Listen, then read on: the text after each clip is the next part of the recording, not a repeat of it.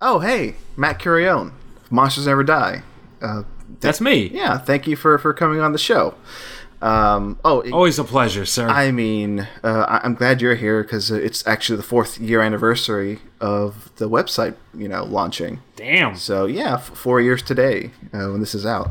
So I mean, you probably have heard, I'm bringing back the Talk Film Society podcast.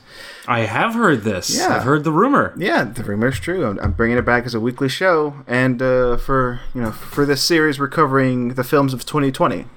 Just in case people may have missed a movie or two, maybe they're busy over the last few months, or who knows? There'll be many reasons why. But I mean, I don't know if you've heard, Matt. Something's happened where a lot of movies from this past year that were supposed to be out this past year, they just got pushed back to 2021. Yeah, that's what I've heard. So now there's just so many movies coming out in 2021 that I just want to play catch up right now. I just want you to help me to record some, reviews for each of these movies. I mean, yeah. And really, let's be honest, Matt. You don't really need to have seen these movies. I mean, people who review movies, do they really watch the movies? I mean, are they even watching movies? No. It's all buzzwords, right? So we're just gonna take care of the films of 2021 right here, and we're just gonna go through them, so I can just backlog these and put them out as these films are released. So I sent you a list. So let's go through them here, and I'll name a movie, and just give me your review. Okay, here we go. Let's get started. Okay, A Quiet Place Part 2. Oh yeah, this one. John Krasinski yet again proves himself a very capable director. The addition of Cillian Murphy, or is it Cillian Murphy? Who cares?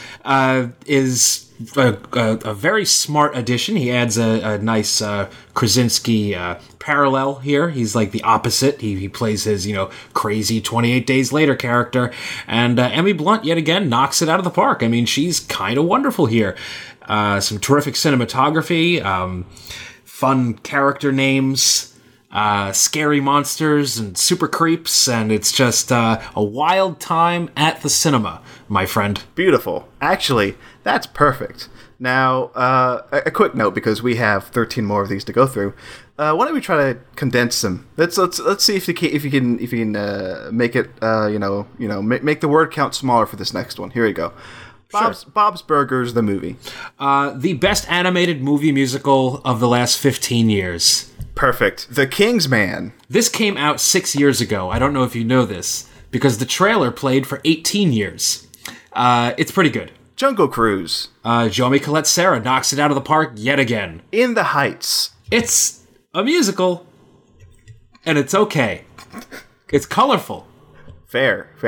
The Hitman's Wife's Bodyguard. Another Ryan Reynolds vehicle. Godzilla vs. Kong. I've known about the twist in this movie for a long time, and I was happy to see it come up on the screen.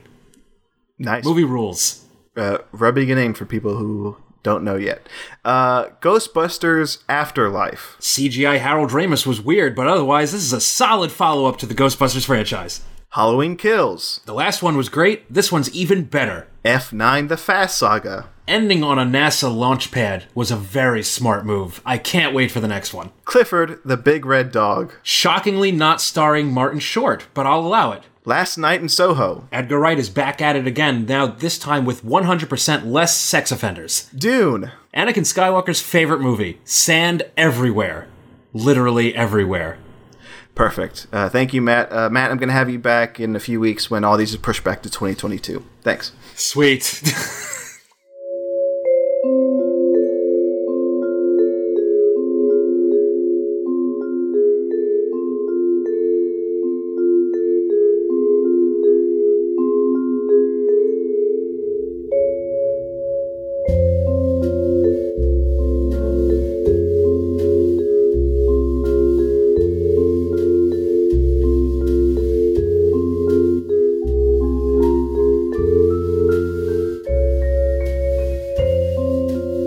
It's Tuesday, November 17th, 2020, and this is the Talk Film Society podcast. I am your host, Marcelo Pico, editor-in-chief of Talk Film Society, founder of Talk Film Society. And we're back.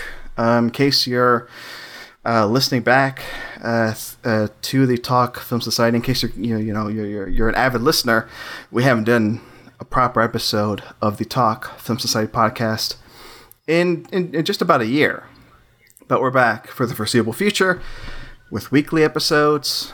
And to welcome us back to the Talk Film Society podcast, I thought, what better way than this, than welcoming my two guests for this episode, Alex Isaac and Harrison Brockwell. Hello, guys. Hello, Alex. Hello, Harrison. What's up? I'm back. Harrison is here. It seems like I talk to you way too often, Harrison. This is true. In case anybody's jumping in, yes, Harrison and I co-host a Lord of the Rings podcast, which you can find also on the Talk Film Society Podcast Network. Not to throw that plug early on in the show, but yes, that's what we do. Okay,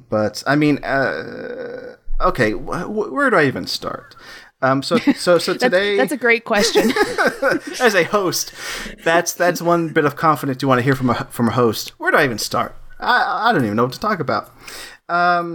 Actually, today is a momentous, a big occasion. It's a big day for us at Talk Film Society. It's actually the 4th year anniversary that the website itself launched. Yeah, it's been 4 years since the website launch. Tuesday, November 17th. It's an easy day to remember because it's also Martin Scorsese's birthday. So also happy birthday, wow. Martin Scorsese. Happy birthday, Marty. And also it's a big day because the podcast that Alex and Harrison host together, Dream a Little Deeper, it's made its momentous debut on the Patreon, on our Patreon, patreon.com/Talk Film Society. I just panicked a bit. I just panicked a little bit when you said that. I'm not going to lie. Like, I was like, oh gosh, people are listening to this now. This is real shit. So I planned this to the T. So if you're already liking what you hear, if you're already liking what Alex and Harrison bring to the table, you can hear so much more of that on our Patreon. You can hear it on the Patreon, which I highly recommend. You'll be supporting us. You'll be supporting the site. You'll also be getting great episodes from these guys. Or if you want to wait, like a Yahoo and just wait till the free feed comes out, then it'll be out soon enough. But on the Patreon right now, if you listen to this as it comes out, it's right there. So check it out. Why don't we dig into it? The podcast is called Dream a Little Deeper. Oh, and I should also say, I should throw this up top too. I brought the podcast back also, not just to introduce, you guys to the network, as a thank you, as a like, hey, if you're an avid listener of the Talk Film Society Podcast Network, please check these guys out. It's that, and also because it's 2020. It's been a weird year. The topic for this episode is 2020 movies, films that have come out this past year that we're going to dive into. So that's the main topic. But before we get into that, I want to talk about Dream a Little Deeper, guys. Yes. I'll start with you, Harrison. So yeah. I don't even know the timeline anymore because time doesn't mean anything. I can't even remember when you first came to me with this idea that you and Alex had, or maybe at that point you were already working on it. Harrison, can you even? Yeah, I'll start with you. Like, tell me how this whole thing got started. Alex had an idea. Like, you kick it to me because I've been the middleman between you and Alex. Yeah. This is Alex's brainchild. Like, I basically bullied my way onto the project by being like, I want this movie. Yep. I want this movie. Yep. I want this movie. I want this movie. And it got to the point where I requested like 15 of the 58, and Alex was just like, just be on all of them. No. What happened was, so originally in the original conception, I was going to make sure I had at least one guest per episode. So I was putting out surveys, putting out feelers, trying to see like, okay, who would be interested in doing this? What films are they interested in? And like, where can I slide everyone? And so Harrison was already in like more than anyone else. And then one day he just comes up to me and he's like, you know, Alex, like any episode you don't have someone, just put me in. Like I don't even care if I haven't seen it. Just put me in and I'll do it. And at that point I was like, I mean, honestly, it just makes sense for us to do this together now. So, so then he definitely bullied his way on his co-host 100%. And something we should immediately touch on because we could be talking about anything right now. The podcast could be talking about any subject. You guys could be talking. You guys could be talking about a Steven Seagal podcast, which is also on the network. We have not actually explained what this show is. No, we haven't. Alex, why don't you take the lead? What is Dream a Little Deeper about? So Dream a Little Deeper is a critical retrospective of the Walt Disney Animation Studios films. So what does that mean? Because that's a lot of big words. Basically, Harrison and I are watching every single Disney Animation Studios film in order, starting with Snow White, ending with Frozen 2, as of right now. And then basically every week we watch a movie. I do a little background research just to try to contextualize the movie. So like what's happening in history at this point, what's happening in animation history, Walt Disney Company history, what are these big social movements that we see happening right now. So just kind of contextualize the movie, and then we just discuss the movie critically. So what works from a technical standpoint, what doesn't work from a technical standpoint, what are we seeing happening with bigger themes, and just kind of hashing it out. And interspersed through all of that is excerpts from interviews we've done with about 25 different people at this point and counting. So really trying to get a grasp on the cultural perception of not only Walt Disney, but these films that are beloved by so many people across the world. So yeah, and like I was saying before we started recording, I was re-listening to the first episode, which is Snow White, right? That's the first one. Yeah. Yes, that's the first one. And I was also telling you this, both of you, when we talked last in a little like pre-release meeting, but I just love how the series is produced, because I'll just say this: it's the most, and this is in I'm saying this as a positive. It's the most produced show we've had on the network ever, in the best way possible, because you have like you're saying, Alex, like how many voices? Like 25 people. So at least I think that's people. Where we're at right now. Yeah. We're still trying to nail some people to the ground and get them on air. So we're not done yet. Mm-hmm. Yeah. So it's not just like as Talk Film Society fans will listen to later on this month, or maybe they've already heard an episode or two of a Star Trek film retrospective, which is 3 people and that's it. No. This is what you're doing is. It's like the main focus is Alex and Harrison talking about the movie, but then also you bringing in all these voices, bringing their own unique opinions. And I find that like fascinating to listen to. It's well, I think it's Oh, sorry. Go ahead. I didn't mean to cut you off. No. I was just gonna say I was basically giving you more praise. It's fantastically well put together. Thank you. And I'm gonna give the praise to Alex because I'm assuming she's the one who edited this, right? Yep. Right, Harrison? Yup. Yeah, that was me. Yeah. Oh my goodness. Let me tell you, trying to put a cut together of 25 different interviews is the most tedious thing, but man, does it sound so good in the end. So like good. It's worth it. But yeah, this is definitely a post-production heavy podcast. And I think because like it was important to me when doing this series that I got as many diverse opinions as possible. You know, in media nowadays, I think the common critique of podcasts is 2 white guys sitting in front of a mic talking about movies. And, you know, I think for me, it's just so important to make sure that all the different perceptions can be, you know, that I'm showing people like these are all the different ways you can view Disney and these movies. Like there's not just one way you can do it. And just making sure, especially like given the Walt Disney Company's history with, using racial stereotypes in their films and not really being that great with women in the early films, you know, just like making sure that we're engaging in these films critically, because even though like we watched them as a kid, you know, it doesn't mean they're perfect. Yeah, we have nostalgic sentiments toward them, but they're not like a perfect representation of the society we live in. So it's important to look back and to view it critically, I think. Yeah, and it's a main draw of why I was so happy to have this on the network. And again, I should say, yeah, I didn't have any input in this. It's all Alex and Harrison. Oh, I'm assuming Harrison is mostly Alex, right? But I joke. But yeah, no, it's a voice. It's voices that I want to put out there and say, yes, like we can have this conversation about these films in this critical, with this critical lens, with these, with the multitude of voices that it has. So from hearing the pitch, from hearing the first episode and the other episodes, yeah, I'm like, yes, this is great, and I'm so happy to have people finally hear it.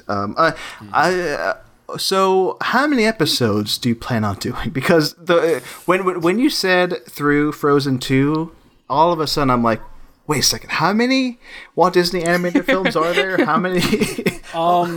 So as of right now, there are 58.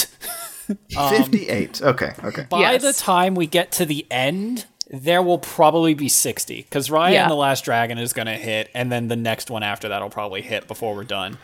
Mm-hmm. So we're looking at 60 movies. We compressed... For episodes 6 and 7, we compressed Saludos Amigos and Three Caballeros into one episode. And then we took all 4 package films and jammed them into one episode. A mistake. Oh my gosh, that was the longest week of my life. Watching Make Mine Music, Melody Time, Fun and Fancy Free, and The Adventures of Ichabod and Mr. Toad, and doing all of that in an episode. It's a long episode. Our discussion on it was 2 hours. And then when you add in all the post-production stuff, that's probably going to be our longest episode of the entire run. Oh, boy. Mm-hmm. But it hits early, and then we're back down to single movies again. Yeah. So we will probably end up just shy of... we'll be in like the 55, 58 episode range by the time we're done, if I had to guess. Harrison, let me turn to you. I'm gathering you're kind of early on in the process. You say that. We are early on in having finished episodes. We have the first 5 completed. Right. Mm-hmm. We started. Alex pitched me this project in October of 2019. Oh wow. It was November. Because okay, so about it was a year. I got the idea when Disney Plus launched. Gotcha. Because a couple years ago in college, I was like, you know what would be really cool is if I watched every Disney animated film in order. And I tried to do it, and I got lost at the package films just because I just couldn't do it. And also they were really difficult to find at the time. And then when Disney Plus launched, I was kind of looking for something like a creative project to do. And I think I started putting feelers out in December, but I talked to Harrison about it before then. Yeah.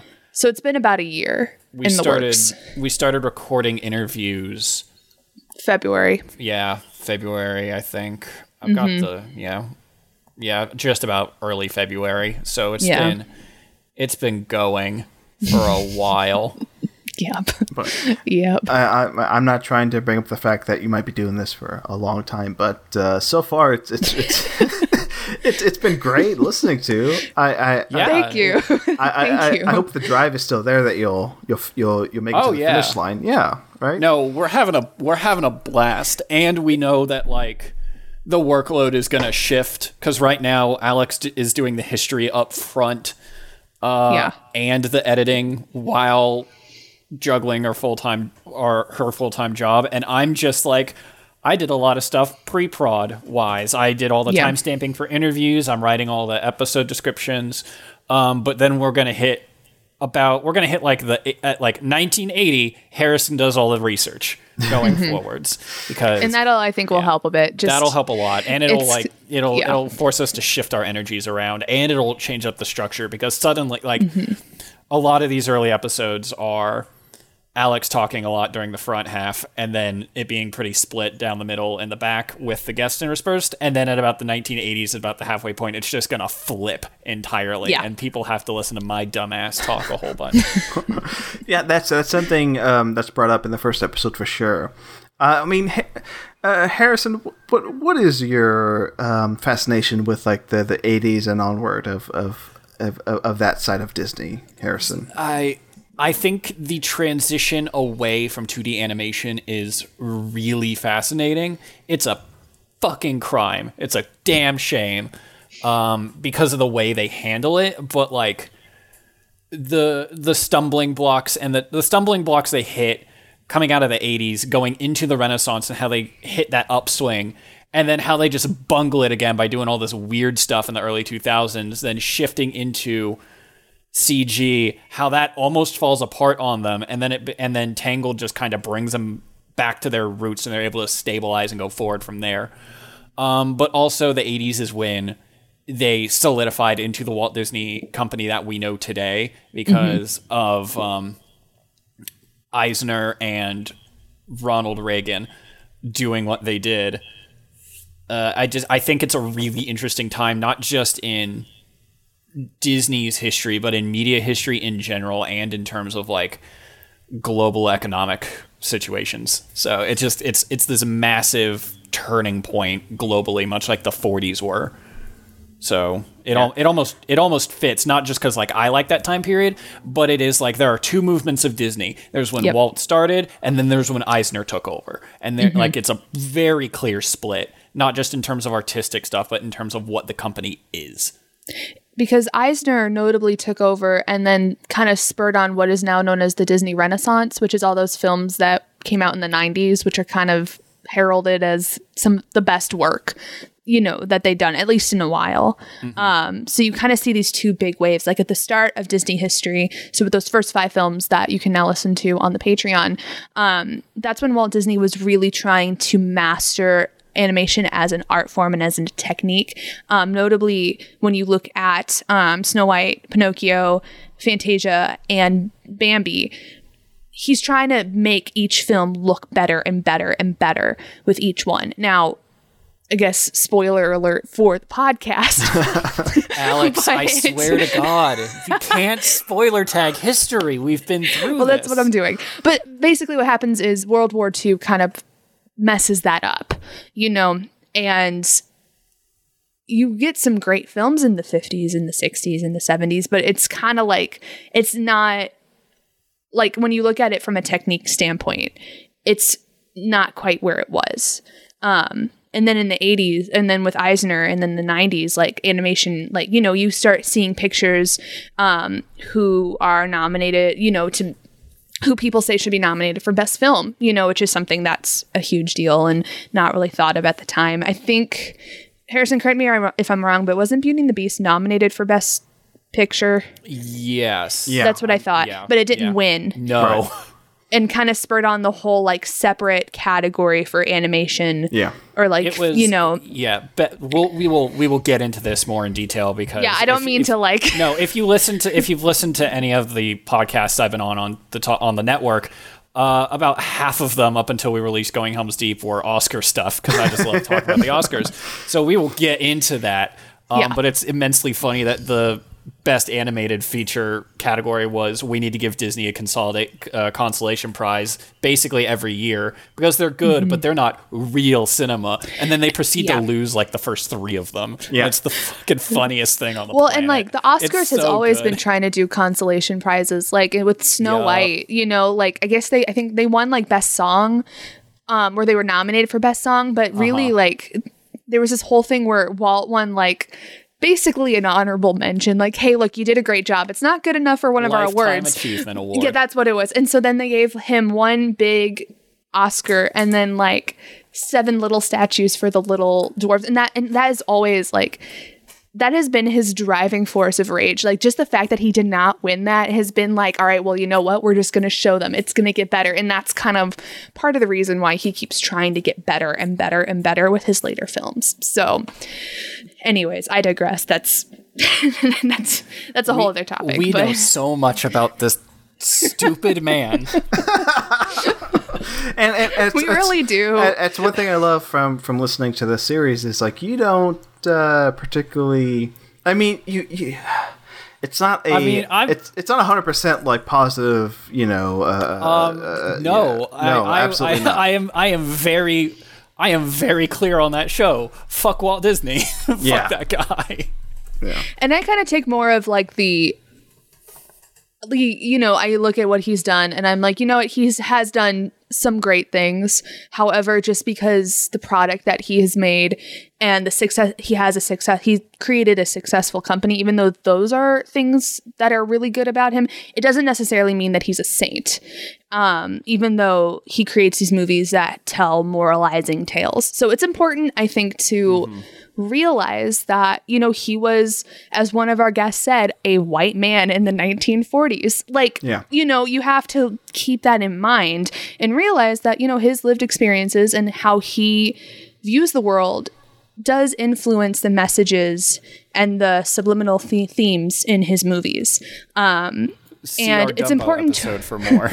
Well, it's important to recognize that, I think, when looking at the films, and just kind of brushing it off, I think, just doesn't allow one to take in the whole picture of the films and of the company. I mean, and that's why it's called Dream a Little Deeper, because we want people to be able to get past the surface level image that this company and Walt Disney tries to put out there. Like, there's more to the story. And it just makes it a more richer, you know, realistic story in the long run. So, yeah. And yeah, it's one aspect of this that I love. It's, you know, it's not a shining portrait of Walt Disney, the man. I think immediately, right off the bat, or within the first few minutes of the first episode, you're like, yeah, I love that montage of people saying, yeah, he's good, you know, to people saying, oh, I don't like him at all. I don't respect him at all. Right. We bless Alex. Like, we asked who is Walt Disney of every single person that came on this show, and we have 3 or 4 hypercuts of people of like the different responses throughout these first 5 episodes. It's very good because a lot of people have a lot of diverse opinions of this man. Exactly. And really the truth is, when you look at all of them, you know, you can kind of figure out, you get a better, like a more truthful image when you're able to see like what different people have to say, because everyone knows different things in the end. And because the Walt Disney Company is so particular about the image of Walt that it perpetuates, what we're getting from them isn't always 100% accurate. It may have some truth to it, but it's not the full story. Yeah. And I just wanted to look this up just to make sure my first thought was correct. But yes, Shrek won the first Best Animated Feature. Yep. Shrek in 2001. Yep. Yes, Shrek. Stop. Yeah. It was. The category was Shrek, Jimmy Neutron, and Monsters Inc. And it went to Shrek in 2001.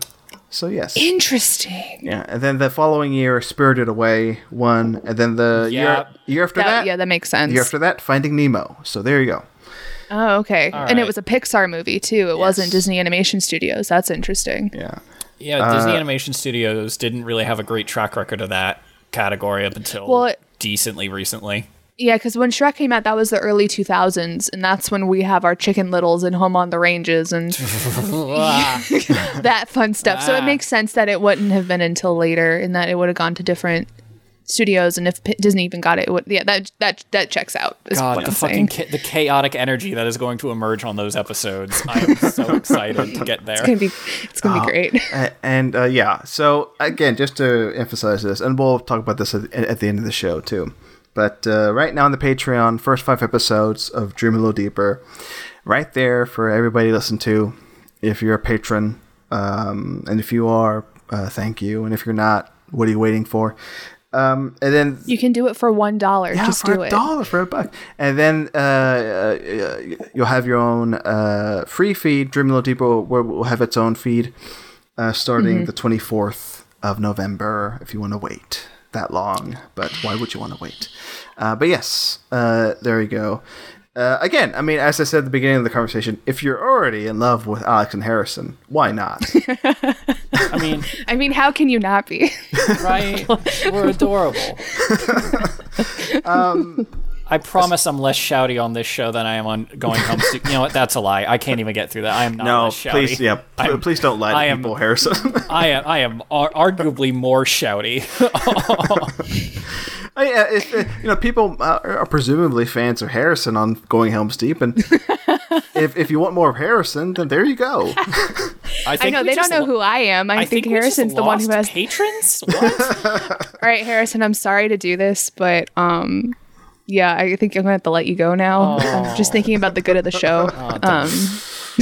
And I gladly accept the co-host role of Dream a Little Deeper. No, you know, it's funny. All right, you got to brush up on your Eisner. Oh, damn it. I was worried Disney, about this because I know next to nothing about Disney. Of iWorks is? No, I know nothing of Disney. That's why I enjoy listening to your show, because I know nothing of Disney. I that's my one huge blind spot, is like a lot of Disney animation.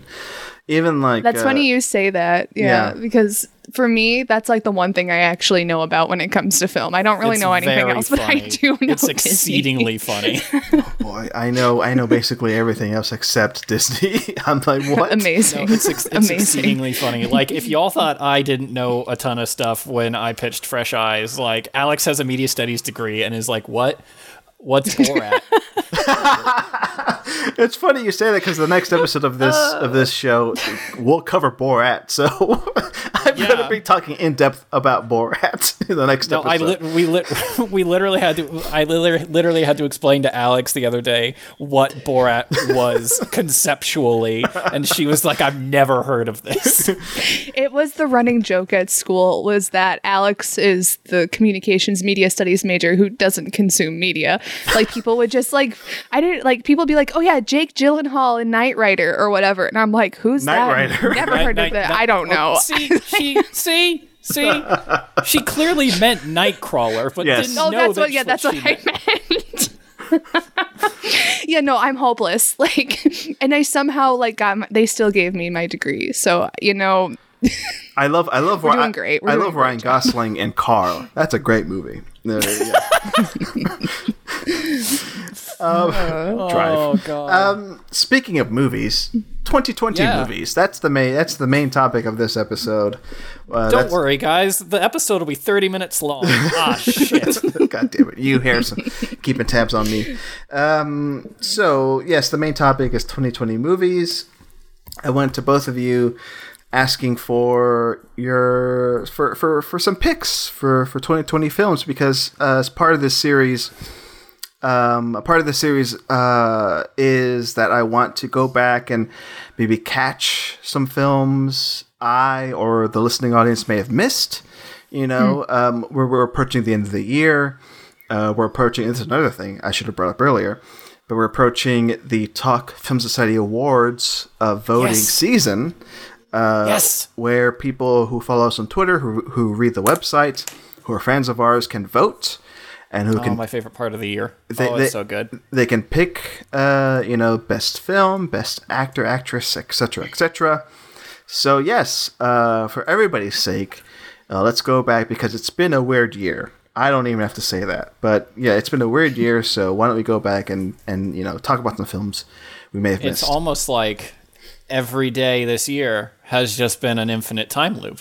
Yeah, Harrison. I mean, do you want to do my job for me, because that's a perfect transition to Palm Springs. It's a movie you brought up, Harrison. Palm Springs fucking rules. Yeah. So, Harrison, I'm gonna toss it to you here. Why Palm Springs? That's the question.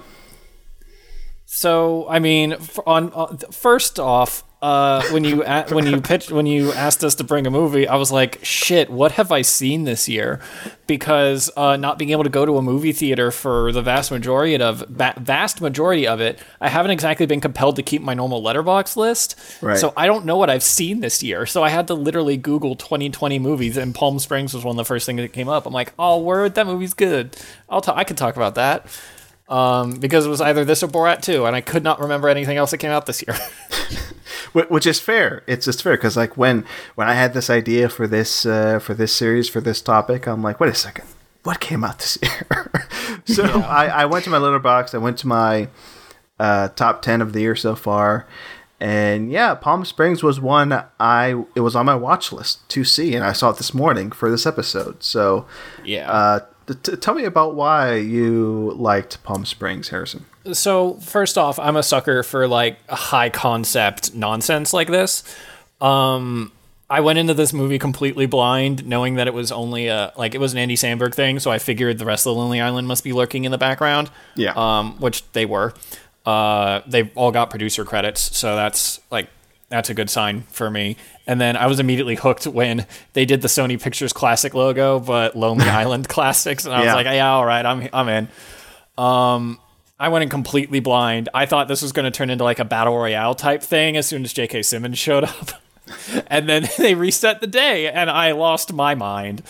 It also the fact that it's set on November 9th, one, my birthday, two, watching it right now, feeling like every day is the literal same in like November. Yeah, no, days don't mean anything, and this is the 2020 movie for me. Like literally just stuck in the same day over and over and over again, feeling like you can't do anything to change your situation and make it stop, can't fix anything except for like super convoluted nonsense things that you think will help. Yeah, this movie really does kind of encapsulate how 2020 has felt for me, on top of just I am super invested in Kristen Milotti's career for some reason. Oh yeah. Well, yeah, I saw her when I was in high school. I went and saw Once on Broadway, and I saw her in that. Like, she won a Tony for that role, and I've just been like weirdly invested in her career ever since. She's great. I love her to pieces. Yeah, I am a huge fan of hers, stretching from How I Met Your Mother. That final season she was on, to I saw all of A to Z, her show that only lasted one season, but she was great on that. But yeah, I did. Yeah, like I said, I saw this morning because for this podcast one, and also because I've been meaning to see it since it came out, and I should say it's on Hulu in the U.S. Yeah. I'm not sure about internationally, but it's a Hulu production in the U.S. It's surprisingly smart in the way it handled its like Groundhog Day, scenario, and it's also surprisingly heartfelt, dealing with how these two, Andy Samberg and Kristen Milotti, their characters basically deal with each other as they're going through this time loop thing. I was surprisingly touched by the end. I was almost in tears because, like you said, Harrison, it's unexpectedly a mirror to 2020 and how going through the same thing day in and day out, how it wears on somebody. And not to spoil things, but like a character says, I think in the by the end of the movie, you can't do this alone, and that struck a chord with me pretty hard. So I'm glad you brought this up, Harrison, because it forced me to see it, and I hope other people get to see it too. Palm Springs, it's good. It's really good.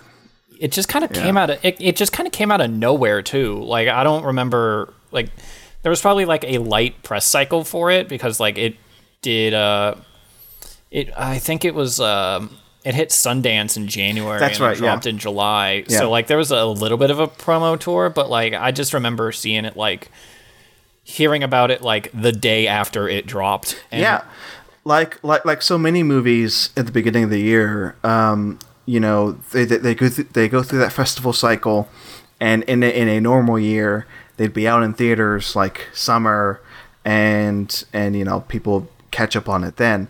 But no, like, of course, I think there was a limited theater rollout. There's like maybe some drive-in theaters that were playing Palm Springs.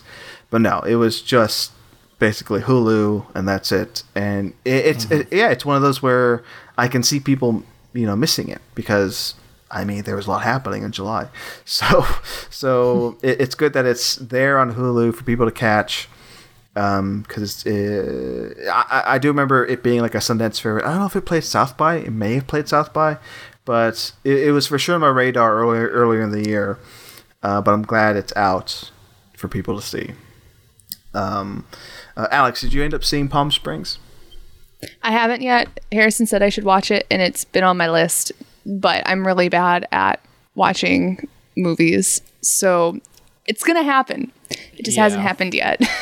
Yeah, so, that sounds about right for you.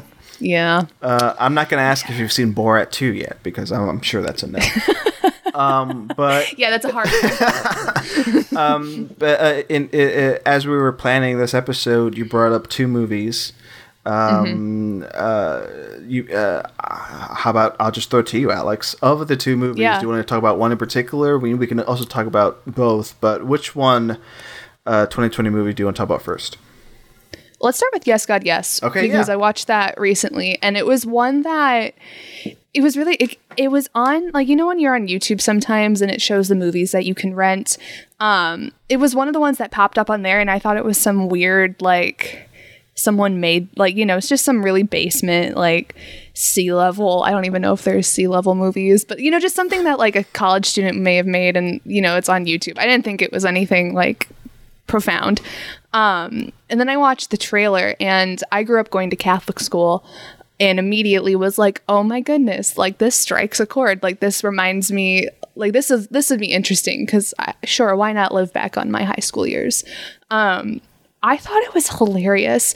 And I think because I went on the retreat that the retreat in the movie is based on, it is literally the same retreat, except they just changed a few letters in the name, like, wow, down to, like, the cross that they all get at the end, to, like, how, like, there's 4 days and you're supposed to live the fourth and everything. Like, it's basically based off of the Kairos retreat that Catholic schools do. And it just was like, and it's just so funny, like, the way that, because, like, when I was in high school, I was a little more, like, into it, I guess you'd say. Like, I was, you know, I was the girl, Alice's best friend, who was crying when they read the parents' letter out loud. You know, like, it struck a little more of a chord with me. But, you know, watching it now and seeing it through the perspective of Alice, who's really not kind of into the whole Catholicism, Jesus relationship, it was so funny because, yeah, like, to an outsider or someone who may not be as faith-driven, it is a really kind of messed up retreat. Like, people are supposed to, like, tell complete strangers their darkest secrets and things that, like, they aren't forgiving themselves about. And, like, people are just crying all the time. And then just this girl's, like, journey to discovering her sexuality and how, like, you know, intrigued she is, but she's also confused, and, like, everything's kind of alarming because she's never seen anything like it before. Like, it's just something that I really related to because I, you know, my upbringing was more sheltered, and basically, like, any sort of sex education I had to go out and find on my own. I will say the sex education that they had in the movie was more than I had. They at least were like, men, they heat up like microwaves. They're quick to turn on. Women, they're like conventional ovens. They take time to, like, turn on. And I was like, well, that's more than I had. We basically were like, you have sex, you have an STD, and that's going to be what it is. And it's like, oh, nice. So it was nice to see, like, a character on screen who just kind of really struggled at first to kind of figure out what sex is and what sexuality is, and to, like, come to terms with it. And I just found it, like, hilarious. I just thought it was so funny. Oh, yeah. And it was even just scenes that weren't supposed to be funny, but they reminded me of high school, and I was like, oh my gosh, like, this is so accurate. Yeah it's speaking on that, like, this takes place in 2000, and it was the time I was going to high school, early 2000s. And boy, like, when the main character logs into AOL when she's on that computer. I'm like, oh, that took me back. And also the song choices, and even like the clothes they wear, it really captured that time of the early 2000s, going to school and those, and just dealing. Even though this takes place in a Catholic high school, which I did not go to, those, I don't know, just the dialogue, the clicks. It just felt very, very on point with that, and also yes, hilarious. I mean, it's a funny movie, and by the end, it's also a touching coming of age movie. I dug it a lot, and it's one I should say, even more so than Palm Springs. It's one that I heard about in the summer, but it just completely passed me by. You know, and reading back, it does say that it played in drive-in theaters and it was in virtual cinemas in July. But I guess I just missed that. Like it completely bypassed me. But luckily, it is on Netflix now. It premiered on Netflix at the end of October, the U.S. at least. So I highly recommend it. It's a enjoyable watch, and it also reminded me of movies like But I'm a Cheerleader, which I just caught this past year, which I think is phenomenal. Oh man, that movie. It's almost like a spiritual successor to But I'm a Cheerleader in a way. Like But I'm a Cheerleader is a lot more, I don't want to say carnal, but like it's very in your face, and it's very slapstick, and that's where you're supposed to find the humor. Whereas I think with Yes, God, Yes, it's more observational, I want to say. Like observational is a great word, yeah. Yeah, which is definitely I love observational humor. And it's because it's not really even, it's just this one person and how they perceive the world around them. And it's totally what I do. Like I go home to my parents and I'll have like these outlandish stories of just things that aren't really that funny, but just because I like perceive them so strangely, that's why that's why things are funny, and that's kind of just how my family's humor is. So it just hit me, and I was like, this is great. I'm really glad I saw this. It's okay. Yeah, I'm glad I saw it too. And I should also point out Timothy Simons is in this, who, if you don't know, he was on Veep, right? God, he's the funny tall dude in Veep, for those who don't know. Okay. Yeah. Who does he play in the movie? I don't know. The main pastor. Yes. That tall. Okay. Main pastor. Yeah. Everyone say Jesus Christ. Jesus Christ. Snaps photo. And I don't want to spoil the end of the movie, but like it's brilliant, the turn. Oh my gosh. Yeah. That is so, it is done so well. Yeah. Like, because it's not even like she's being cruel. She's being so cruel, but like just the way he responds, you're just like, oh, he's a good actor. Like you can just, and it's also just like it is a moral conflict that, again, I don't want to spoil it, but it's just like, it's something that you see in so many people who are religious or do have faith. You know, it's just, it is a constant like thing that like, it's a constant worry in the back of their head. And I think just the way that he delivered that, that whole scene, I was just like, yes. Yeah. And just everything about it. And by the end, the main word I thought in my head was like hypocrisy. Yeah. Yeah. Yep. He's good in it. The entire movie is so good. Please watch it. It's on Netflix. As I said, Harrison, have you seen this movie? No, but I also went to Catholic school. Like, specifically, I went to a Jesuit high school in the heart of Washington, D.C. I went on Kairos as well. And as we're sitting here talking about this, I opened Instagram out of like habit. And the first thing I see is my high school being like, pray for those kids that went on Kairos today. Just like, oh dear Lord. Okay. Good timing. So I will absolutely add this to my list. This seems like it'll hit in a different way, but like in a similar spot that Lady Bird hit. Yes. That came to mind. It's an obvious comparison to Lady Bird.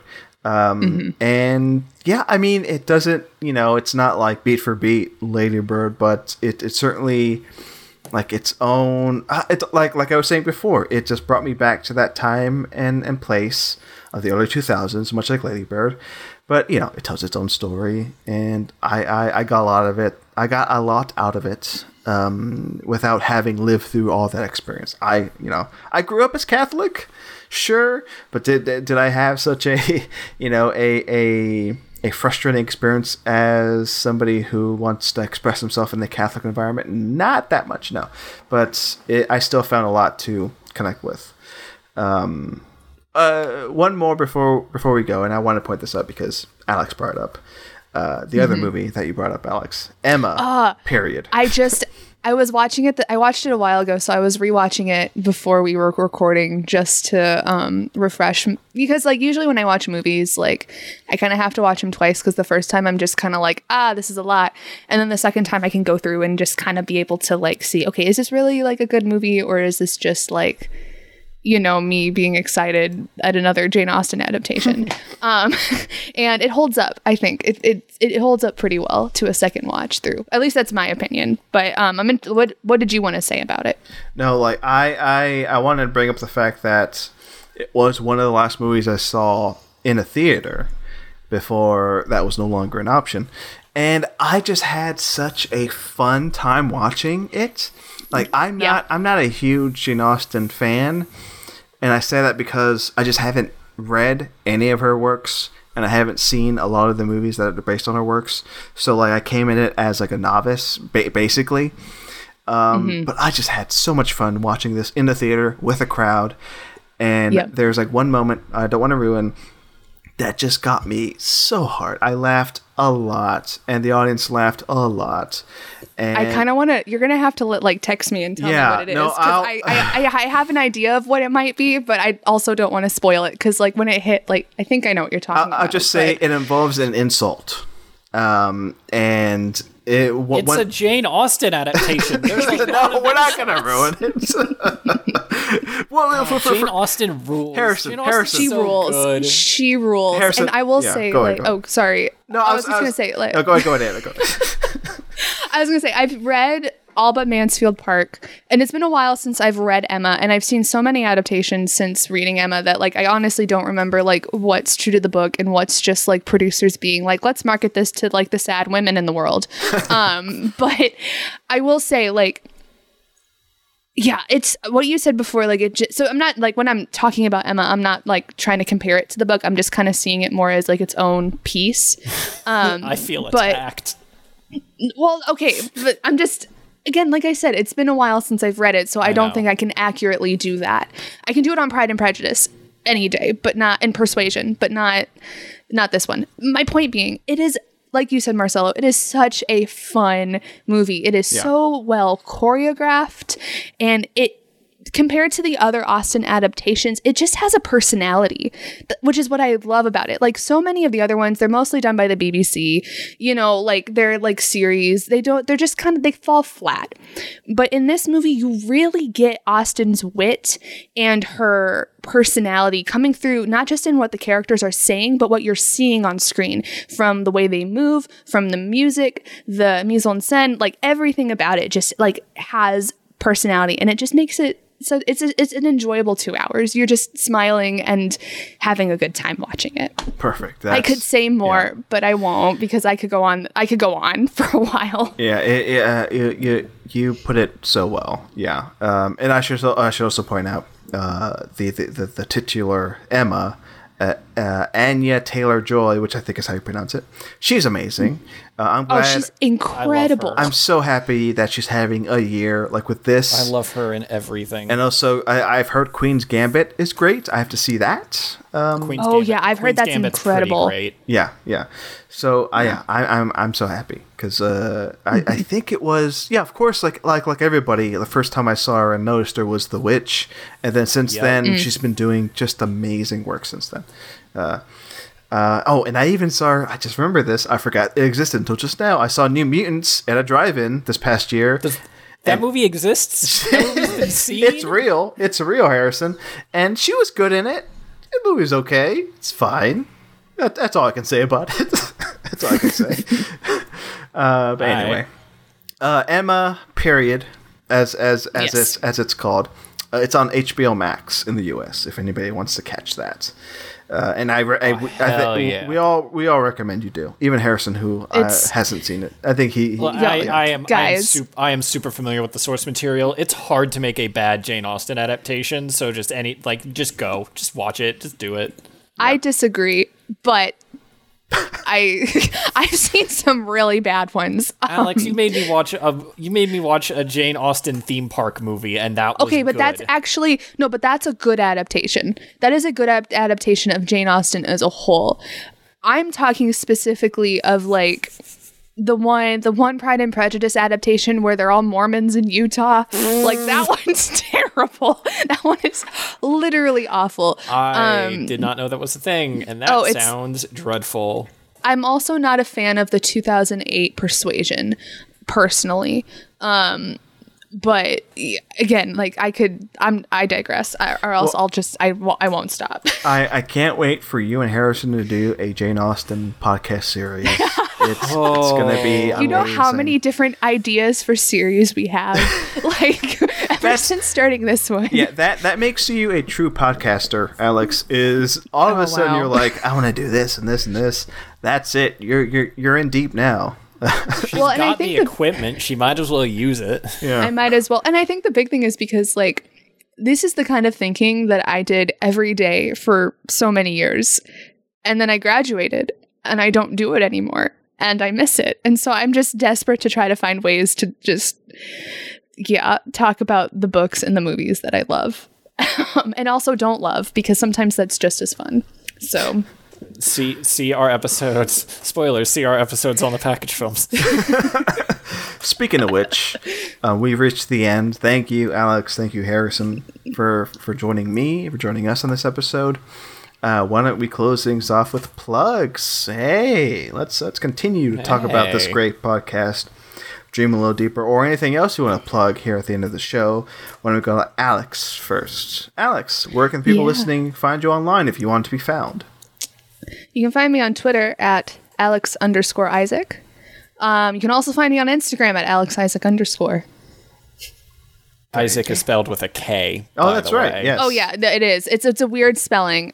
It's Isaac like the Bible, but instead of a C, it's a K.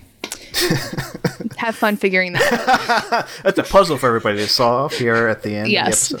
Harrison, what about you?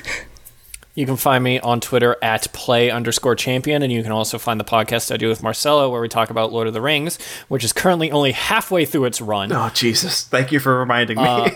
At Going Helms Deep on Twitter and wherever you can get podcasts. Yes. Thank you for that. Yes, Going Helms Deep. Also, Talk Film Society. That's my plug. Check us out. TalkFilmSociety.com. Listen to all our shows, including Dream a Little Deeper, now on Patreon, patreon.com/Talk Film Society for the first 5 episodes. And they'll be coming out weekly, starting on the 24th of November on the free feeds. There you go. That's it. Oh boy, I mean, I shouldn't be one to give 5 stars to my own podcast, but this was a 5-star episode. Thank you, both. 5-star podcast, 5-star runtime. Thank you, Harrison, for reminding me. This was only supposed to go for 45 minutes, but we're approaching an hour. We start talking about our movies until. I'll just say, whenever Harrison and I always go over, we always talk way more than we think. So we just brought this curse onto your podcast. Oh no! I mean, I think so. Harrison knows. I'm just the problem. No, maybe I'm just the problem. I don't know who. I don't know who's to blame, but whatever. Let's just wrap this up. Thank you, Alex. Thank you, Harrison. Thank you, everybody, for listening. And as I always say at the end of every episode, I always do, hey, see you at the movies. No, I never say that. Go Helms Deep in them guts. No. Bye.